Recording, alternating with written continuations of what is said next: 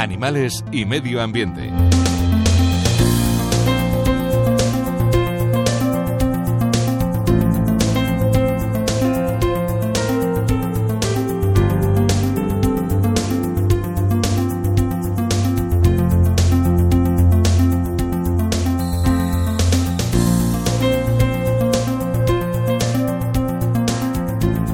Hemos salvado al oso pardo, hay más osos pardos, están en aumento, se están extendiendo. Hemos salvado al lince ibérico, que hay nuevas colonias que se han hecho con individuos criados en cautividad. La cabra montesa la hemos salvado, la hemos eh, reintroducido en muchos lugares y así hemos hecho con bastantes especies. El urogallo es otro cantar y tiene un futuro bastante incierto. Pero nos hemos olvidado de una cosa, cuando una pirámide se quiere conservar hay que empezar por la base y la base está totalmente deshecha. Ahora este año me he fijado en el jardín y curiosamente eh, el número de mariposas es escasísimo porque de vez en cuando veo una limonera, hay una atalanta, una mariposa muy bonita que vive ahí en el jardín, otras veces había más las esfinges, esas que son abejorros, que, parecen abejorros, que es la macroglosa stellatarum. Mm, otros años había muchas, ahora hay muy pocas, pero la cosa va más allá, porque ha habido alguna especie invasora, como es por ejemplo esa pequeñita azul que se come los geranios, la que se comía el boj, etcétera, etcétera. Lo que no hay ya prácticamente son grillos, ni saltamontes, ni otra serie de seres vivos que para mucha gente le parecen despreciables.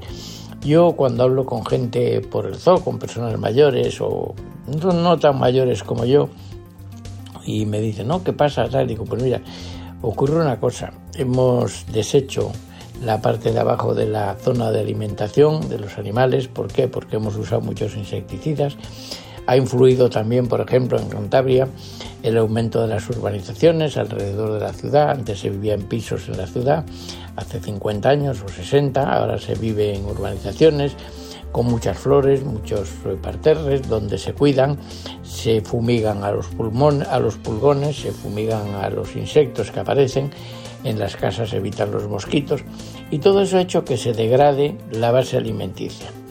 Claro, salvar los pájaros sin salvar su alimento es poco menos que imposible.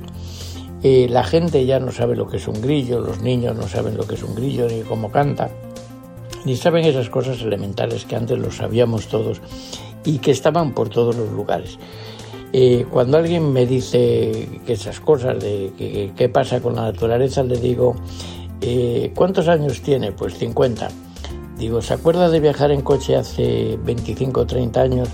y hacer un viaje por España, ¿qué ocurría con el parabrisas del coche? Ah, que se llenaba de pegotes, de insectos. Bueno, pues ahora no se llena de ningún insecto, porque no quedan casi insectos. Hemos matado las mariposas nocturnas, hemos mm, tratado nuestros cultivos. Hace años yo sembraba berzas para los orangutanes y me comían mucha parte de las berzas, las mariposas de la blanca de la col, el Pieris brasice Ahora tengo una huerta en el zoo que está impoluta. No han venido, no he visto una, no han puesto un huevo y eso es rarísimo. Sin haberla tratado contra nada, sobreviven perfectamente las berzas. Bueno, así si los pájaros tienen un futuro muy incierto. Los vencejos han disminuido, las golondrinas han disminuido, los gorriones han disminuido, los alcaudones han desaparecido casi, los mosquiteros, colirrojos, etcétera, etcétera, están muy en declive. Pero claro, si les hemos cortado la base de la alimentación, que son los pequeños insectos, es muy difícil que se recuperen. Si viviese yo 100 años, cosa improbable, y conservase mi inteligencia, o por lo menos una parte de ella, cosa también más improbable, vería un mundo totalmente diferente, estoy seguro. No se parecería nada al que conocí en mi infancia, ni por asomo. Prácticamente creería que vivía en nuestro planeta.